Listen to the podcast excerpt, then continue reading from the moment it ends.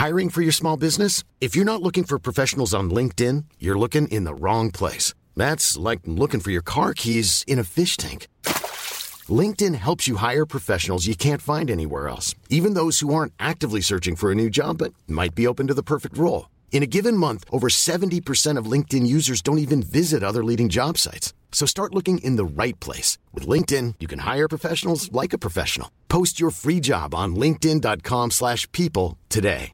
Ever catch yourself eating the same flavorless dinner three days in a row? Dreaming of something better? Well, HelloFresh is your guilt-free dream come true, baby. It's me, Keke Palmer. Let's wake up those taste buds with hot, juicy pecan-crusted chicken or garlic butter shrimp scampi. Mm. Hello Fresh. Stop dreaming of all the delicious possibilities and dig in at HelloFresh.com. Let's get this dinner party started. Millions of people have lost weight with personalized plans from Noom, like Evan, who can't stand salads and still lost 50 pounds. Salads, generally, for most people, are the easy button, right? For me, that wasn't an option. I never really was a salad guy. That's just not who I am. But Noom worked for me. Get your personalized plan today at Noom.com. Real Noom user compensated to provide their story. In four weeks, the typical Noom user can expect to lose one to two pounds per week. Individual results may vary.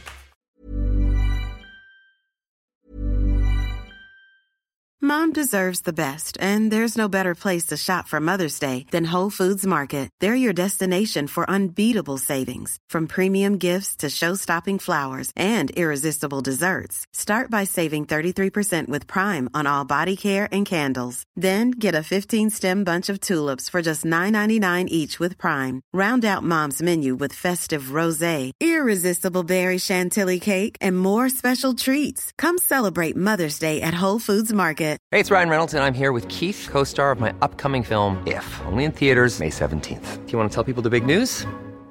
All right, I'll do it. Sign up now and you'll get unlimited for $15 a month and six months of Paramount Plus Essential Plan on us. Mintmobile.com slash switch. Upfront payment of $45 equivalent to $15 per month. Unlimited over 40 gigabytes per month. Face lower speeds. Videos at 480p. Active Mint customers by 531.24 get six months of Paramount Plus Essential Plan. Auto renews after six months. Offer ends May 31st, 2024. Separate Paramount Plus registration required. Terms and conditions apply if rated PG.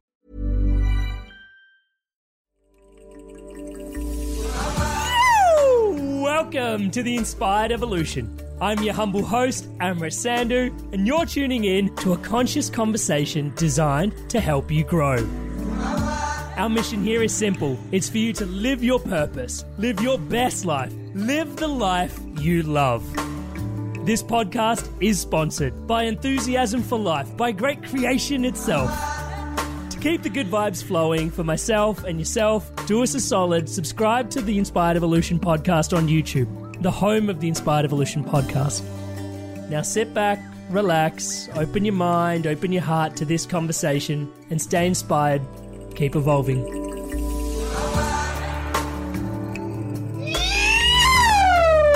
Welcome to the Inspired Evolution.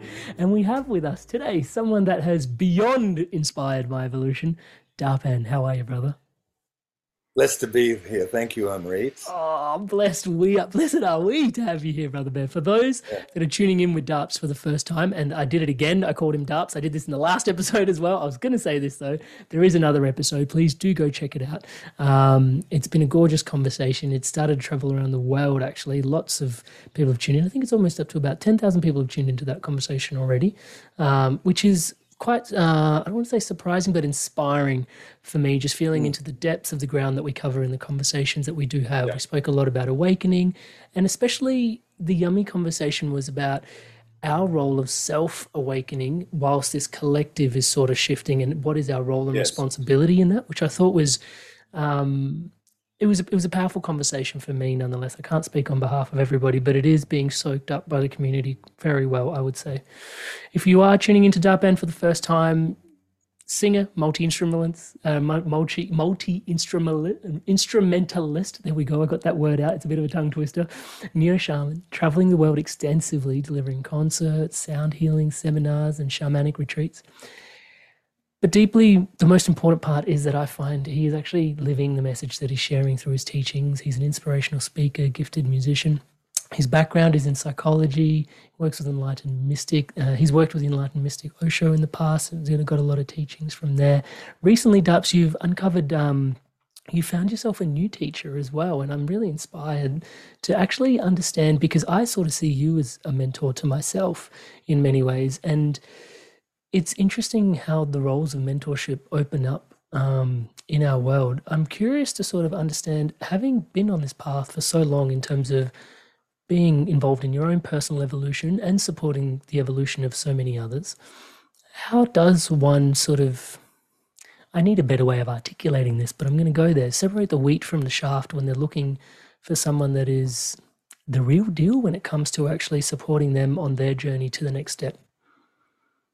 Excellent question. Thank you. Um, mm. Well, yeah. Well, when I was with Osho, hmm. um, mm. Osho was I was with Osho probably from the period of 1989 until 1991. Mm. Well, I met him in 1987, but I spent the two years in the ashram with him there.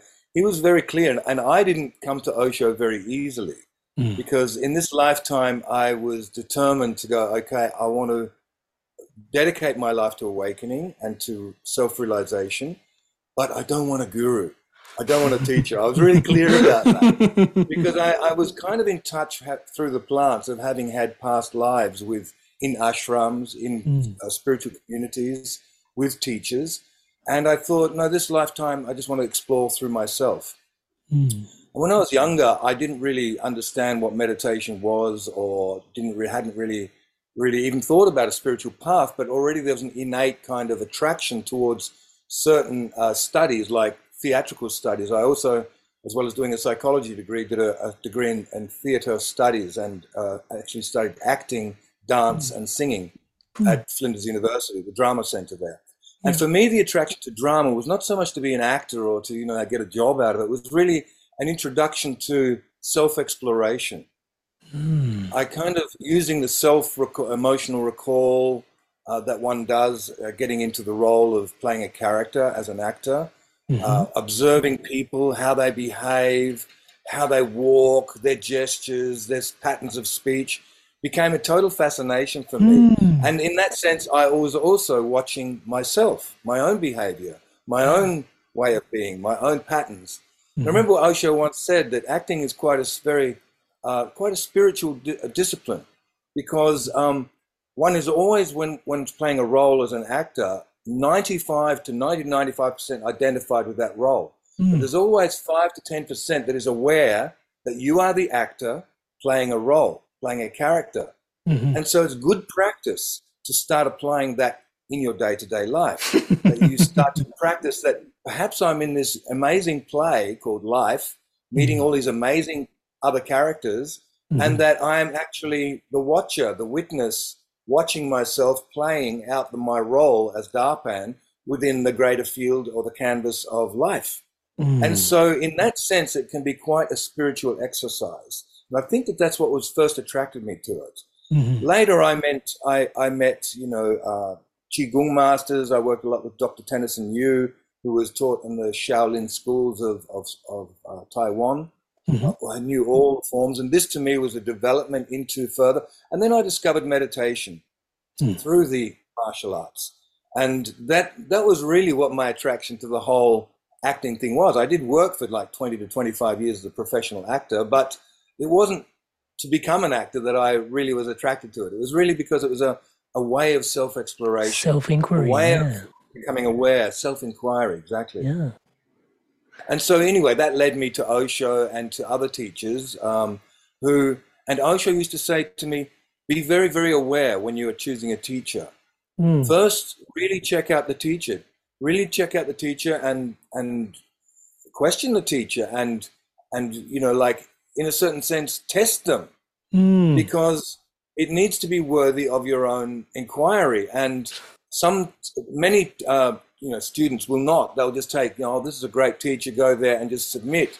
Whereas Osho was very clear about that. You must first develop the bond between the teacher, the, the guru, the teacher, and the student or the mm-hmm. disciple. Mm-hmm. And um, and that was certainly something that I did a lot because by the time that I found Osho, I was I I'd come there in a certain sense uh, by accident because I wasn't looking for a guru or a master. But a friend of mine who was already there said, Look, you must come to the ashram and you're here in India, please come. So hmm. I did. And oh my goodness, when I met the man, it was just like an instant recognition. And certainly I wasn't ready to become a, a disciple straight away. It was like I was, he was giving a, a talk on Zara, Thus Spake Zarathustra, which is a book by Nietzsche, who's a famous Right. philosopher. Hmm. And he every night would take us into these amazing discourses, into the heights of intellectual, you know, frequencies. But at the same time, I realized after a period of time being in the ashram, that was just scratching the surface of who he was. That mm-hmm. actually what was really happening were the gaps, the silences in between the words. The words were there to just guide or to entrain your consciousness mm. onto the words and what he was saying as a way of just stilling the mind so that the action, which was actually happening in between the words, could be mm. transmitted. So your mind wasn't all busy. He was Yeah. speaking to keep your mind. And so this was a great teaching for me. And when I realized by the end of that discourses, uh, the two or three months that I was there, I just went yes to, to Osho because I felt that this man was absolutely genuine, totally coming from a place of where he was speaking from, from as a, as a if you like, a self-realized being. And I'm, I was aware also of the bad press and the controversy surrounding this man. Mm. And so it was even doubly careful that I checked him out. Mm. But once that was done, I, sub- I, I totally surrendered to that. And it was one of the most greatest, you know, gifts that I've ever had in this life was to spend those few years with Osho. And so I say that you one, one does have to be very discerning and be very careful when you choose a teacher. Now that's a really ultimate spiritual teacher. Of course, if you're looking for a teacher in mathematics or how to play guitar or any other discipline, you can be a little you can be discerning, but when you're dealing with somebody who's directing your life in terms of inspiration and holding you in that way, one needs to be very, very careful. And once that just uh, surrender has been made, then that bond between the master and the disciple, which is a, a really uh, a, a mysterious bond. Hmm. It's like the bond of love between two people. You can't really describe it, but it's of that same nature, but it's of a really spiritual frequency. And it just being near the master, one mm-hmm. learns through osmosis, just mm-hmm. through being near that frequency, just like when you tune a tuning fork, play it, and you bring another one towards it, it starts vibrating at the same. Mm-hmm. And in that sense, I learnt from Osho. And of course, the wonderful discourses and the teachings were a, a huge bonus, but mostly it was through the frequency that he was transmitting. So yeah, I was lucky in that sense. And when he left the body, I thought, okay, great, that's it for me. No more. That I'm so glad I came across Osho, but now I'm on my own again. And hmm. I do feel that ultimately the teaching or the, the realization when it happens is within oneself. Hmm. The teacher is almost ancillary to that, like a mirror. But hmm. the teacher can't give you that self realization. Osho used to say, I'm just a finger pointing to the moon. Don't confuse the finger for the moon. Yeah, In other words, you know, just be aware of the ultimate goal. Always the teacher is the teacher, but don't fixate on the teacher overly. yeah. And the Buddha also said, if you meet the Buddha along the path, kill him. Yeah, Because hack 'em down. ultimately, that's what one has to do to one's teacher in order for that final step of liberation. Mm. To give you another little example, Yeah. uh, when I was with Osho, he was like this massive big oak tree under which we saplings grow very quickly and beautifully and strong and protected and nurtured. But at a certain point in your growth, you went, What's hiding the sun? Something's blocking. Oh, it's this big oak tree. And then you have to go whack, cut the oak tree to reach directly towards the sun. So hmm. that's why the Buddha said, if you meet the Buddha along the path, kill him. Ultimately, that's what has to happen. But you with total love, with total love. absolute gratitude, and total dedication. Yeah. Yeah. Yeah, it's interesting. I asked this question from a place where I think, especially, and maybe it's a reflection of the time that we're in now, um, we seem to be, and we so talked a lot about this in our last episode in terms of a time of transition. There seems to be a collective awakening underway, and there seems to be more and more people stepping into the role of spiritual mentorship. Um, and yet, yeah, at the risk of sounding judgmental, um, the integrity piece, uh, you would hope that in the work of spirituality would be much more intact. Um, and yet you find in places here and again, more often than not, or touch wood, maybe that's me sounding jaded. Um, it's not. Um, and so when you're making that decision, listening into your story, first of all, I heard the piece where initially you had this inner intuition and awareness that in this lifetime your path was pretty much your own. Um, and then later, when you did meet Osho, there felt like this yes, you were scrupulous about it in a certain way and you were discerning, and the teacher actually even encouraged you to be discerning. Um, and then in some ways, it it felt like this there was a feeling of love there. There was a feeling of an intuitive yes. Is it based on those intuitive sort of realms and those deeper sort of senses that you rely upon to sort of find your full body yes when certain things like this come come across your path? I think absolutely, yeah, that's the answer mm. for sure. Um, in my own case, as I said, I was a reluctant disciple. I wasn't yeah. looking for a master. I mm. just happened to come across by accident through a friend Mm-hmm. And when it happened, it was there was something deeply intuitive that was awakened. Mm. Something deep inside where there was a yes. There was I know this. I recognize this. I know this flavor. I recognize the taste of this atmosphere mm. from whatever. Maybe it was past lives, but it was something very familiar, and it was a feeling like coming home. Yeah. And I think if you have that feeling with somebody, that's a good basis. If you mm. have that with a teacher, that's a good basis on which to proceed. I wouldn't stop there because there are, as you alluded quite rightfully, uh, there are many spiritual charlatans in the field. Mm. And even Osho was accused of being a spiritual charlatan.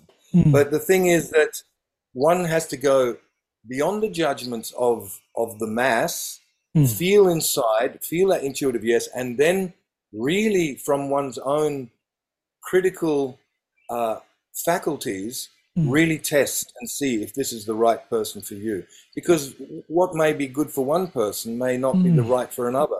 Having a teacher is a very, very individual fit, mm-hmm. like a key into a lock. But not all keys fit all locks, you know. And so one has to find one that that that resonates deep within, that activates the frequency within. And if that is the case, then it's I think it's very good basis on which to proceed. However, if that's not there and one is merely being attracted from an intellectual curiosity or mm. from some sort of like intellectual, uh, you know, uh, having been impressed by someone's writings, I would say that that's a, a, a, an interesting start, but I wouldn't be basing to, de- to devote one's own being or to place one's mm. Uh, spiritual welfare into the hands of somebody who is just an intellectual curiosity. So I think that it's a very much an internal, very much an intuitive thing. And once that is there, one needs to bring one's own critical faculties to mm. bear. I think it's very healthy to have a healthy dose of skepticism. I don't think to be completely fanatical or to be, you know, completely sold on uh, on just one meeting or just on a cursory uh, uh, appraisal is enough. Mm. I do think it's something as precious and as deep and as important as choosing a teacher. One needs to be, you know, feel it on all levels. It has to tick mm-hmm. all the boxes, so to speak. Mm. Yeah. Yeah. Yeah. Thank you for sharing that. You also you also mentioned the um, I think that'll be very informative, instructive for those tuning in, and myself included. One of the key things also you mentioned was this um, this idea of story and the life that we live in you know your drama background how there's that 5% of always being aware that i'm just i'm, I'm in a story.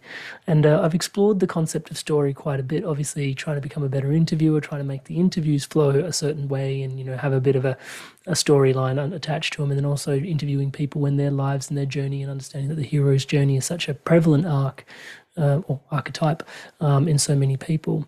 And so much so that even tuning into I spent some time there, and you might laugh at this. I spent some time transcending story. I was like, come on, I can transcend story. Like, I can transcend my story. And then I realized I was playing into the character that wants to leave the story, but it was still a character in a story trying to leave the story. it was still Isn't it's, amazing. it's it's it's on all dimensions, right? So it's this really deep. And I guess the question in there is, and this is sort of the heart of what I was hoping to sort of dive deeper into today was learning to trust your story when there is, you know, potentially in life, there is, you know, there is suffering, there is beauty.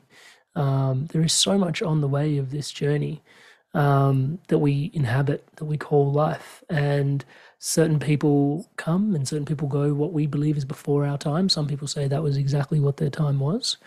Um, there are these cycles in the story. Every story has a beginning, a middle, and an end. And honoring and acknowledging the work that you do, facilitating, you know, people moving through these cycles so deeply um, and holding such awareness for them.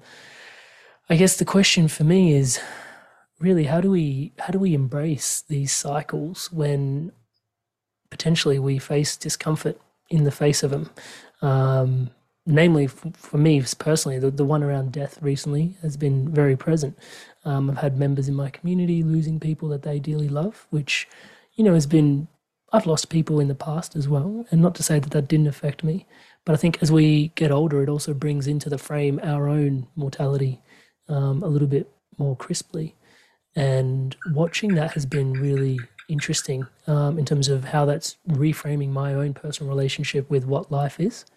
Um, yeah, how do you, or for yourself, or do, how do you encourage? Either question would be fine um, to answer. Like people coming to more levels of acceptance with these cycles that are part of the story of life.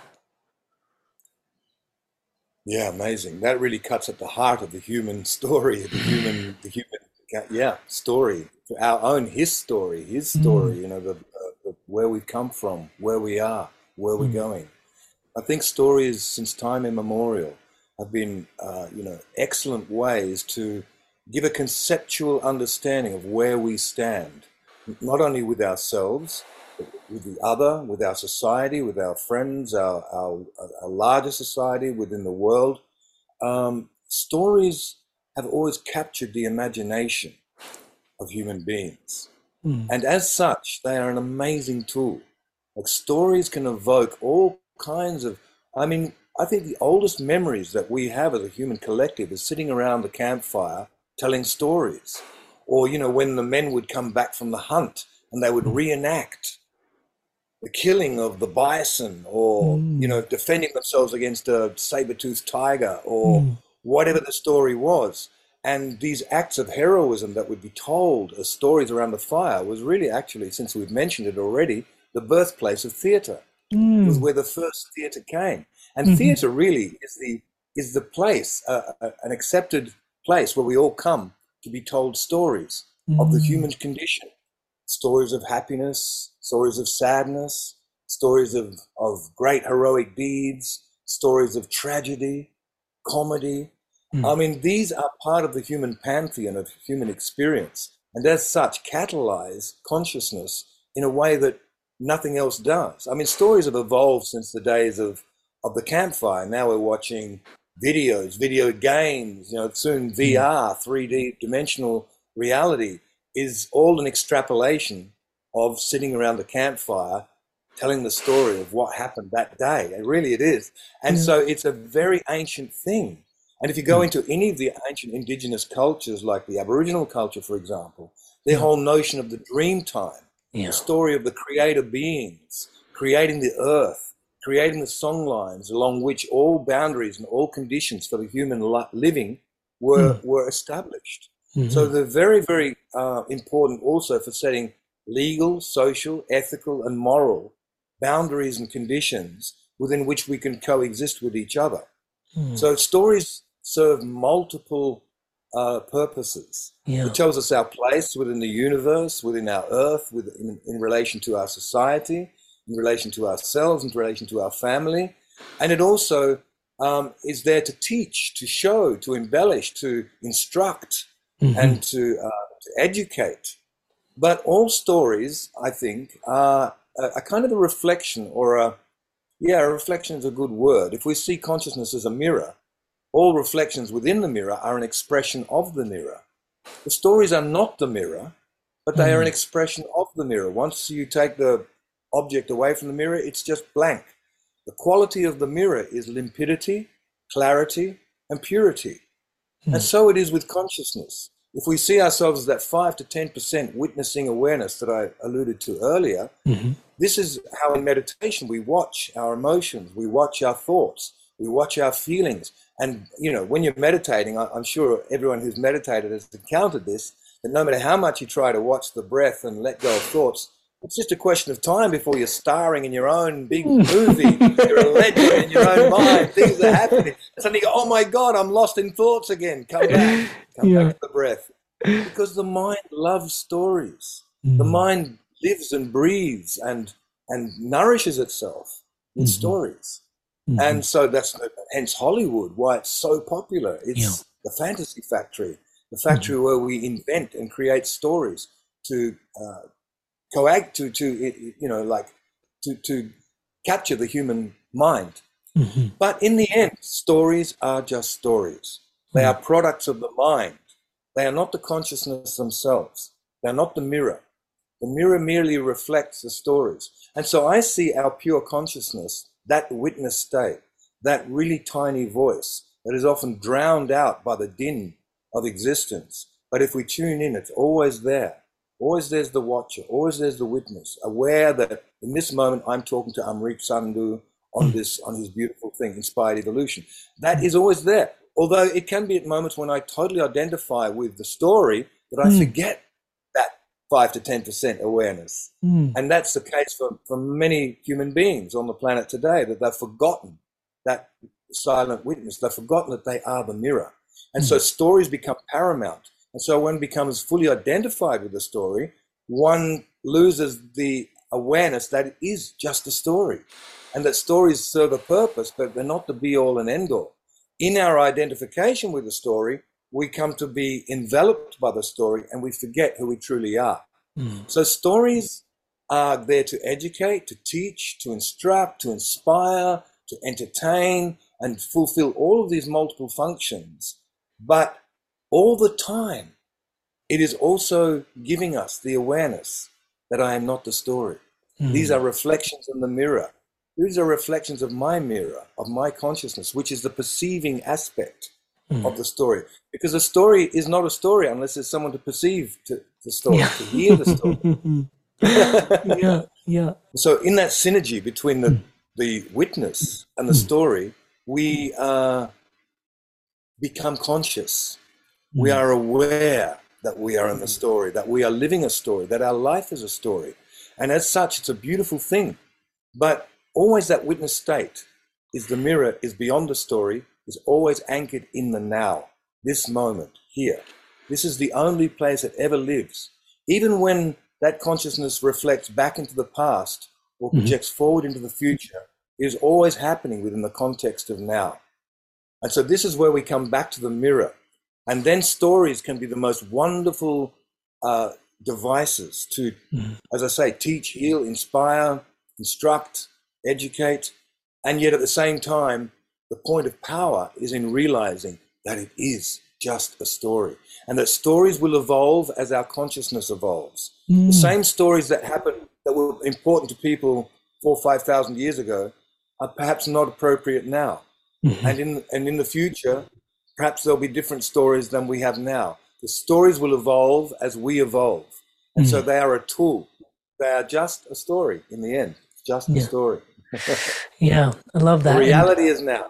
The interesting piece to that is that there are definitely some stories that can empower us and there are also stories like story as a, like you said they're, they're just a story and they're a tool but they can also be I guess, in some ways harnessed to distract us in some ways as well, um, depending on what type of story we're tuning into. One of the easy low hanging fruits I can sort of reach for there is this idea of, you know, uh, original sin, you know, as a story for us to feel into. It's like, I came here and me even being here is wrong. like, what? you know, and I'm not throwing stones at an entire faith. I think the faith is beautiful. Um, but i think as a as a concept as a deep part of a story like what is that really you know walking your life as even if you just look at a plant and you were just saying to it you're wrong you're wrong you're wrong. There's been enough experiments sort of looking at plants growing with like you know being told that they're loved being told that they're hate and sort of how they grow. You know we, we would treat ourselves as you know i deserve banishment from this place from the outset i don't even deserve to be it's like a really intense really intense programming to witness Yes, absolutely. Uh, and to take your example of the mythological story, the classic mm. one that we were inculcated with, I was brought up a Roman Catholic. So, yeah, I was guilty from the day I was born. I was carrying original sin, which was committed by Eve and Adam in some mythological yeah. garden out of which they were unceremoniously kicked out of by a mm. fairly vengeful god. and jaded guy. and I think that story may have been appropriate, may or may not have been, but it was a story that that catalyzed the human consciousness for a long time, many thousands mm. of years. And, and and that story is a good example of one that I think that we're in the in the process of transcending. Mm. Not just the message of Christianity or of Judaism is not good. I'm not saying that at all. I absolutely mm. think there's great truths and benefits in those religions. However, the stories that we uh, were told by, mm-hmm. you know, that I was told by my priests and nuns uh, is no longer appropriate for my growth. That's yeah. how I've come to it. I'm not mm-hmm. saying that's not like that for other people. It's a very individual thing. But for me, I've started to seek new stories mm. that reflect the truth of where my consciousness is at right now. Yeah. Rather than adopting old archaic stories that may have been useful at the time that they were really operative, but have since passed their use by date and are perhaps even playing a retarding factor mm. excuse me, in consciousness today. Mm. And um, and so, look, one, you're quite right. Stories can be used to inspire, open, mm. and educate, or it can be also they can be used to close and hmm. confine mm. and to keep one in a certain state of consciousness. Mm-hmm. Everything in this reality is dualistic. We live within the polarity of up and down, this and that, in and out, good and evil, right and wrong. And so all things in our reality can have a positive and a negative aspect. Mm. And this is where stories can be used in a very positive way to open up consciousness, to free mm. consciousness, to liberate consciousness. And there are certain stories that can be given to dampen or to contain or confine consciousness to a certain narrow uh, way of being. And mm. so stories have the power to do both, if you like to use those words, good and evil. Mm-hmm. So the stories we choose for our children, for our society, for ourselves as we evolve are crucial mm-hmm. to our own development. And if we have our positive development, development in mind, mm. then we will choose stories that are appropriate to that unfolding and not accept stories that are perhaps diminishing or mm-hmm. keeping us in a place that we are evolving or transcending, evolving out of or transcending from. Yeah. Mm-hmm. So they can be have both. It's like a knife. A knife can be useful. It can cut bread, mm. or a knife can stab you and kill you. Mm. It's not the knife's fault. The mm. knife is just a knife. It's yeah. the consciousness who wields the knife, the one who cuts the bread or does the stabbing, that is responsible for whether uh, something good or bad results uh, as a hmm. result of those actions. So again, the ultimate responsibility lies with the consciousness that ourselves, the mirror, hmm. because mm. the story is just an extrapolation of the values and the intention of that consciousness. Yeah, I love that. Yeah. Mm. Thank you for bringing it home to them. One of the segues that um, may not be super apparent, but is kind of where I want to go, is this conversation in around rites of passage. I've noticed in our life we don't necessarily have especially these days, it seems like we're more disconnected from rites of passage than we've ever been. And, you know, the segue being that, you know, when you live a story, you live a certain archetype, you can sort of see that, okay, this was, you know, the, the, the boy, this was the man, this is now, you know, as we grow into the Hindus had four different stages of life, you know, and then ultimately you renounce and you had these clear rites of passages which you underwent, undertook, um, provided you some structure within the life that you were navigating. Um, but yeah, being disconnected to that from some degree. Well, especially in the West here, I remember my 18th birthday was much the same as my 21st birthday, which were my key rites of passage.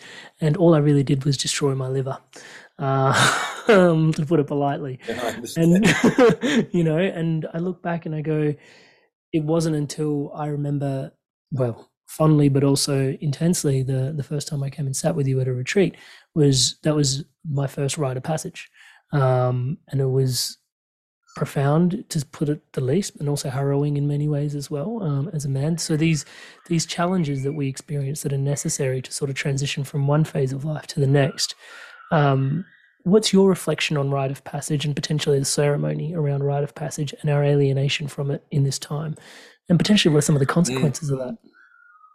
Yeah, no, absolutely. Great you brought that to the table, Amrit. This is at the heart, the very core of the alienation, the separation that we're experiencing as a culture in the Western psyche, in the, in the, as a, in the Western culture.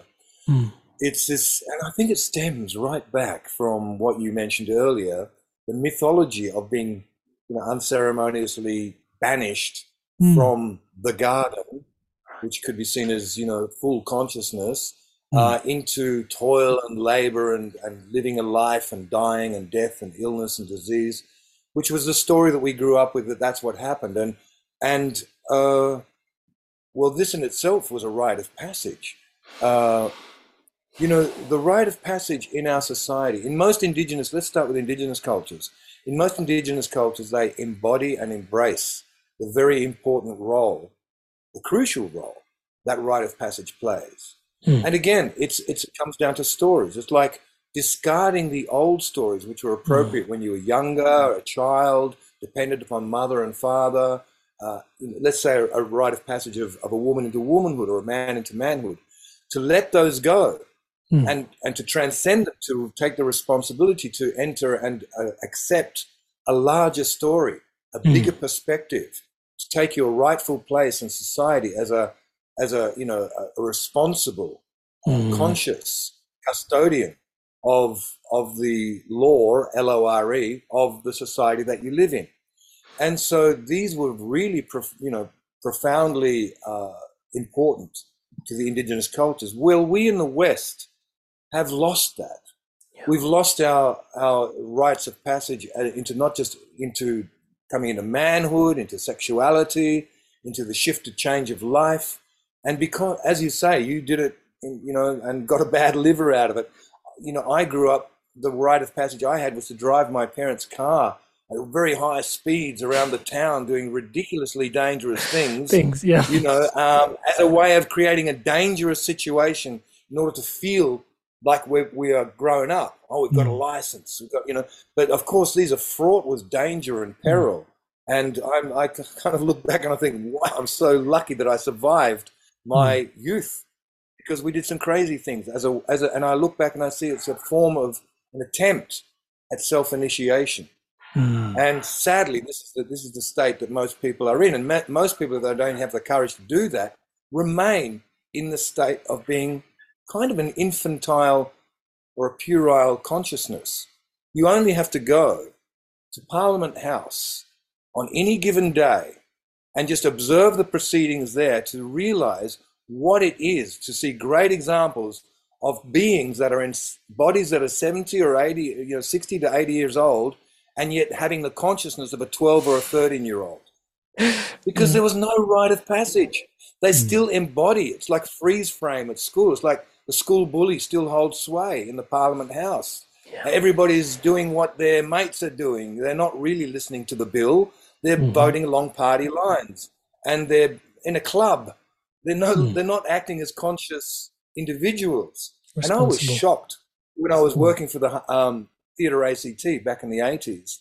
I went to Parliament House and a couple of days. I thought I want to go and see how our judicial process is, how our you know parliamentary process is. And I was actually really shocked to see mm. old men, grown men, acting like, you know, schoolyard children. Mm. And this is a direct result of not having proper rites of passage or initiations inculcated into our system, into our into our growth. We have, you know, schools, education, universities, but there is no no one addresses in our society the emotional or spiritual unfolding. Yes, there is the intellectual unfolding and the mm-hmm. physical unfolding, but the emotional and spiritual unfolding is stunted and dwarfed as a result of omitting to address them. Mm. You know, it's not, it hasn't seemed important to the intellectual mind to address the emotions. In mm. fact, the intellectual mind views the emotions with great suspicion mm. because they can't be relied upon, because they keep changing, and because, you know, they're, they're volatile and they're unpredictable. And so the mm. kind of mind, because we've overly developed our left brain in, in our society, in the Western society, to the expense of the right brain, which is the holistic, poetic, emotional, holistic part of our consciousness. And so we have a kind of a dwarfed or a stunted uh, uh, kind of existence, and which mm. accounts for a lot of the separation, and the alienation that people feel when they live in cities. For example, there is no tribe. Mm. People don't really know who their next door neighbor is in a city. They might know them by name, to say hi as you walk out the door, but mm. you don't really know that person. You're living in a little island with yourself or your spouse or your children, and there's no connection to tribe. There is hmm. no connection to celebration, which affirms the human spirit and the connectivity and the bond that comes from being together as a tribe or a mm. unit or a pod, call it what you will. And so we suffer the, the spiritual and psychological malaise, which is the result of the omission of the importance of rite of passage in our society. And I think yeah. this is being addressed. I mean, my son, I brought him to a friend of mine, Arna. He runs his uh, journeys for, you know, into manhood for hmm. young men, boys of 13 to 15. And that was a really great start. It was a hmm. really great to see that people are starting to create these with each other, but it's hmm. still not what you'd call the norm in our society. Yeah, no. And I see this result in my son, the, the maturity that he has at 19, I could have only dreamed about when I was 19. Because yeah. he has had the capacity and the, and the permission and the possibility to explore uh, what it means to become a man for, from being a young child. And there was a clear demarcation, as there is with any indigenous culture, when you go through the initiation, which necessarily involves facing danger. There is the hmm. death of one's old self, and there is the rebirth into the new conscious uh, custodian capable of being responsible for the hmm. well being of the society or the tribe. And hmm. this is sadly lacking in our society. But uh, it's being re- addressed and it's being redressed, I think, in certain sec- parts of the se- sectors of the society. And you can definitely see the benefit of these things. And, you know, if you want to extrapolate even further, I mean, that's another topic again, but you've hmm. probably heard, heard me talk about it before, is that I believe that right now on the planet, we hmm. are, have entered into a collective rite of passage, one that hmm. has great import for the outcome of us as a human family and as a human collective. And I believe that how we comport ourselves within this collective rite of passage will determine our uh, the result of, of having passed through that, whether we evolve and become again responsible custodians, conscious custodians of planet Earth, of Mother mm-hmm. Gaia, or whether we become entrained into a totalitarian society because we were not able to step up and take responsibility and claim sovereignty over one's own being. So I do believe this happens on macro and micro levels. It's certainly there are various steps of initiation within our own life, you know, like the first time one makes love, that you break your virginity is a rite of passage. And mm. how that is conducted will uh, have ramifications going right into all of our relationships. Mm-hmm. So these are very, very key moments in our development and, and as such, extremely important and deserve utmost focus and attention. And I, and I think I'm hoping and, and that this is exactly what the uh, part of our rite of collective rite of passage will involve is the hmm. embracing consciously of ourselves and of our children and of our collective, our society, to uh, to re to re-enter the garden, if you like, Mm. We are being welcomed back into that garden we were unceremoniously kicked out of. And the opportunity is there, but it's up to us whether we can find the place of freedom and sovereignty and therefore take responsibility for ourselves and for our, our family, our tribe, our pod, our greater society. If we can do this, I believe we're about to enter into an enlightened vision of how human beings can live together on this planet. If we do not pass this rite of passage, I shudder to think uh, mm. d- dreadful things could happen. If we enter into a nuclear war, for example, we get thrown back into the Stone Age to yeah. start again. See if the next time we can come to that point where we can actually, you know, t- transcend mm. our old prejudices, our old beliefs, our old paradigms, limiting concepts, and step up into being conscious custodians of Mother Earth, fully uh, able to take full responsibility. This is how I see it. Thank you so much for sharing that. One of the things that dropped in for me as you were sharing that was also the realization that there is a, and i think I alluded to this a little bit earlier, and I'm finding my own answers as you're sharing, which is always what happens in your satsangs for me anyway, personally. So thank you.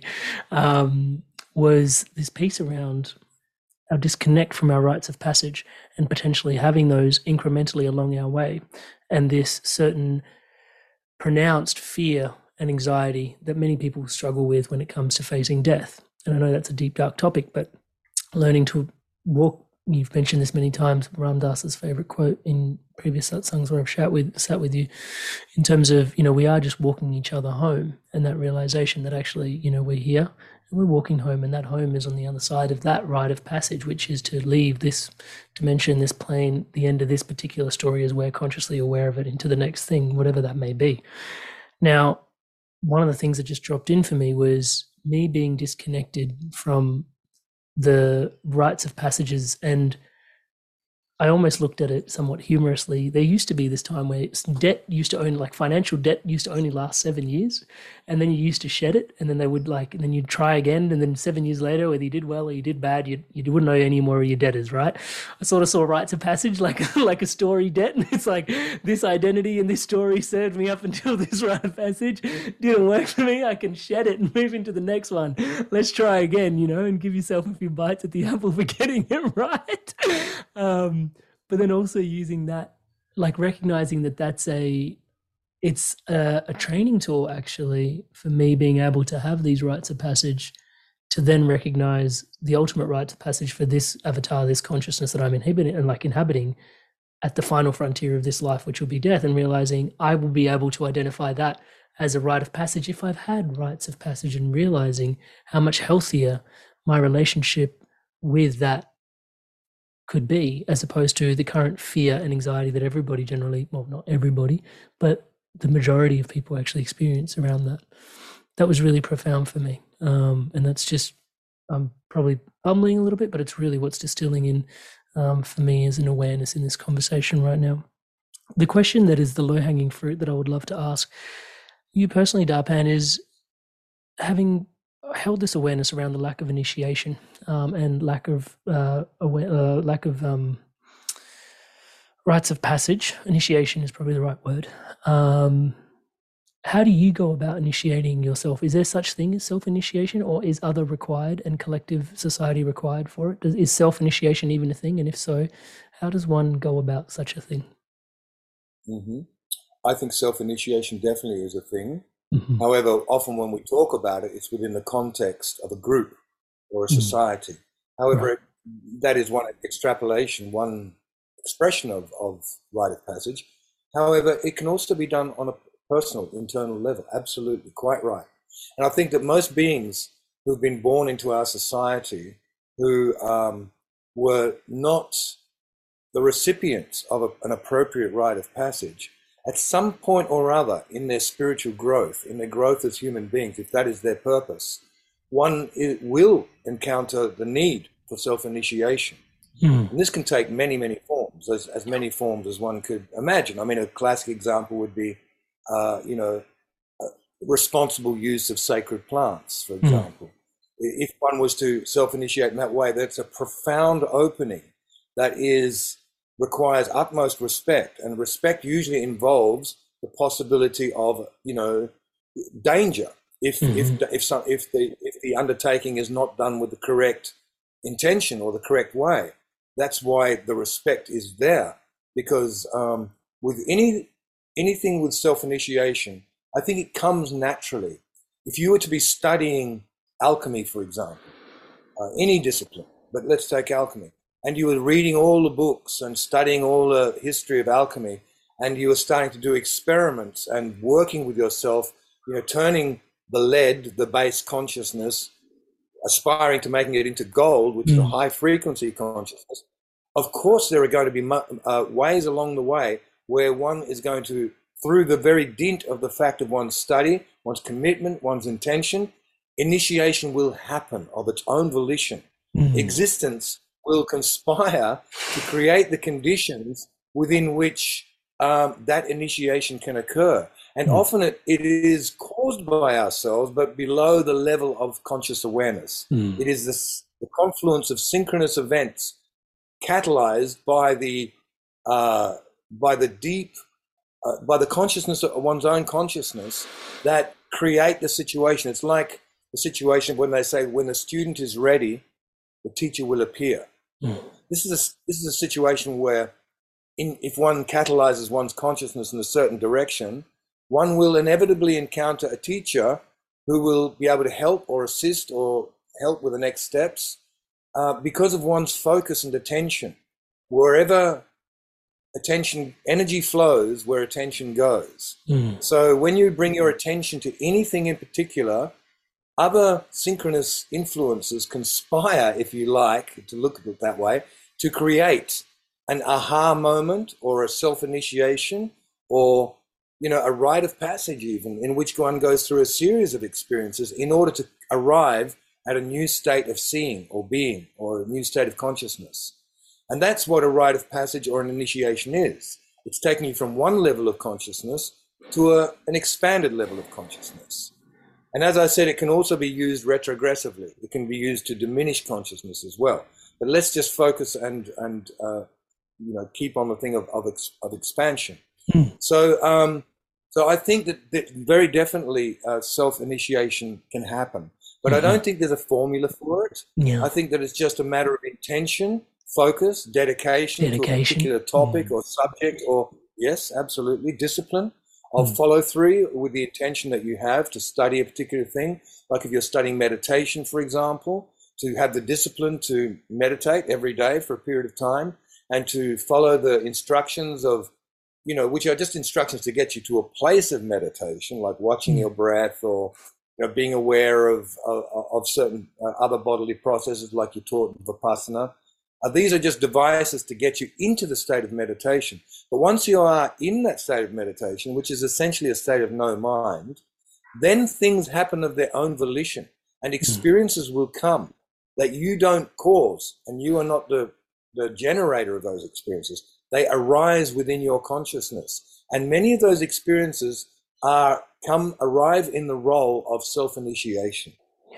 Now, if you have a teacher, a guru, a master on the outside, these people are like elder brothers or sisters. They're hmm. like they're like guides. They're there to make sure that whatever arises happens in a good way for you. But they're not the ones who initiate you. Even though hmm. we often think, yes, I was initiated by my guru. But the guru was there to create the right circumstances and the hmm. right conditions where the initiation can arise within one's own being. Brought the because in truth, yeah, exactly. It's all about that. So certainly, one doesn't have a teacher.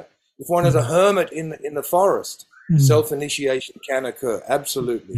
But often in our society, because we're social beings and we have mystery schools, clubs, religions, affiliations, we come together with a common purpose Mm. and a common intent to devise and create, uh, to, you know, uh, you know, ways to and means to to create the right conditions and to for that initiation to occur.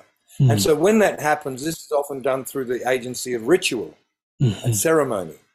And so we create the ritual and the ceremony to as a container to uh, to allow the possibility of initiation to become very highly uh, probable for the beings within the group.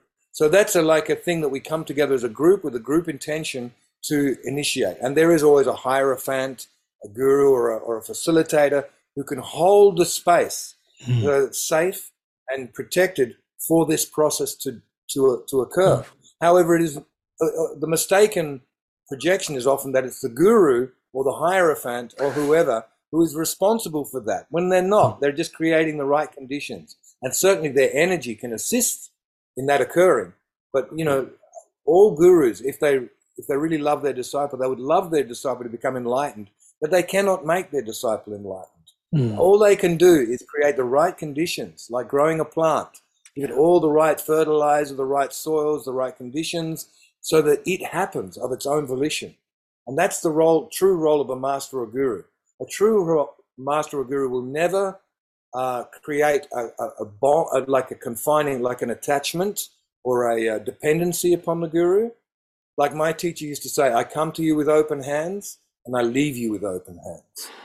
Because whatever you can receive from me is yours.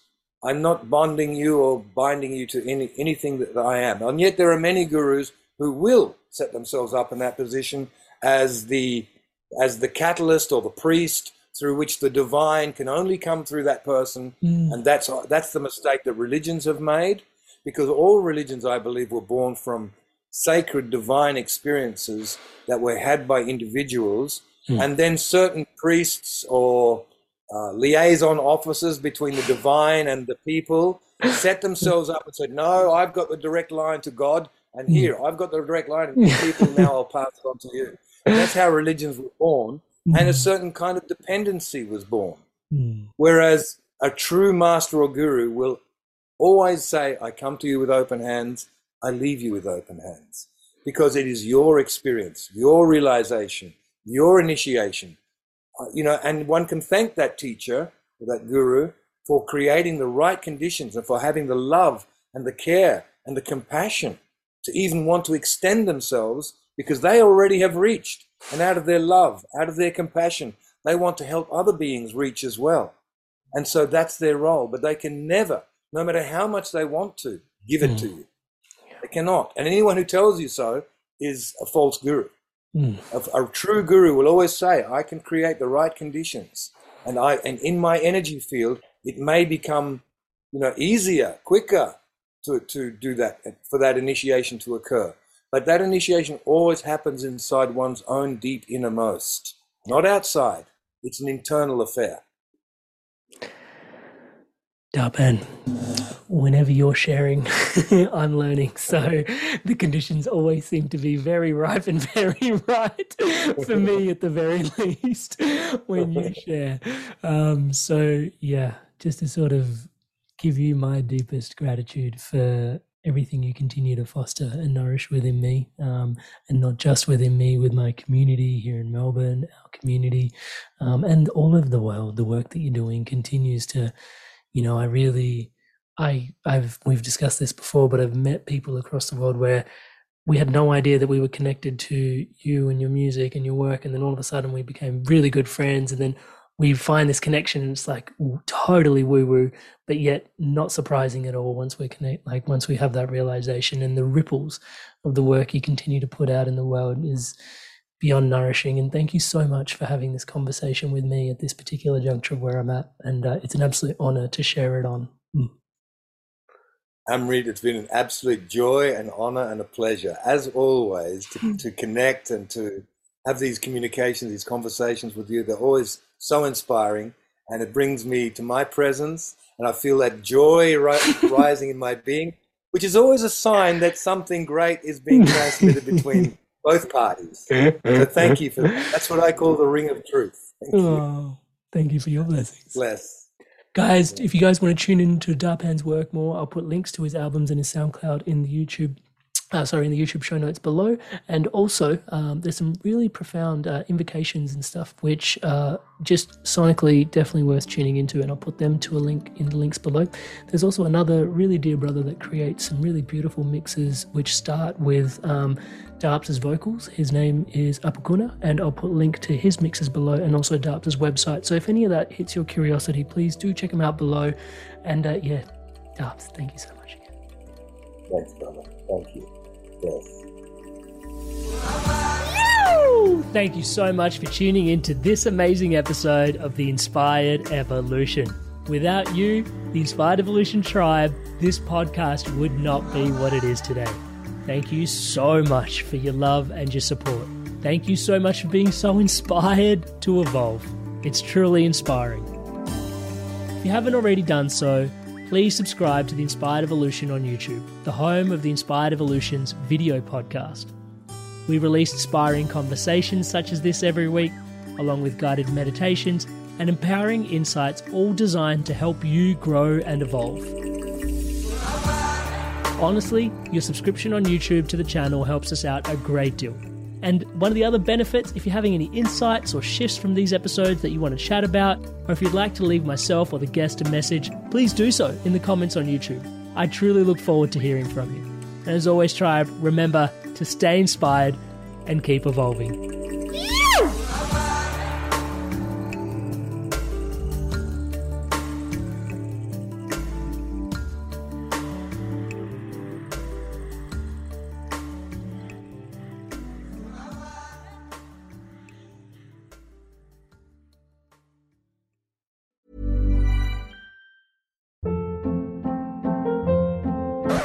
Up. What was that? Boring. No flavor. That was as bad as those leftovers you ate all week. Keke Palmer here, and it's time to say hello to something fresh and guilt-free. Hello Fresh. Jazz up dinner with pecan-crusted chicken or garlic butter shrimp scampi. Now that's music to my mouth. Hello Fresh. Let's get this dinner party started. Discover all the delicious possibilities at hellofresh.com.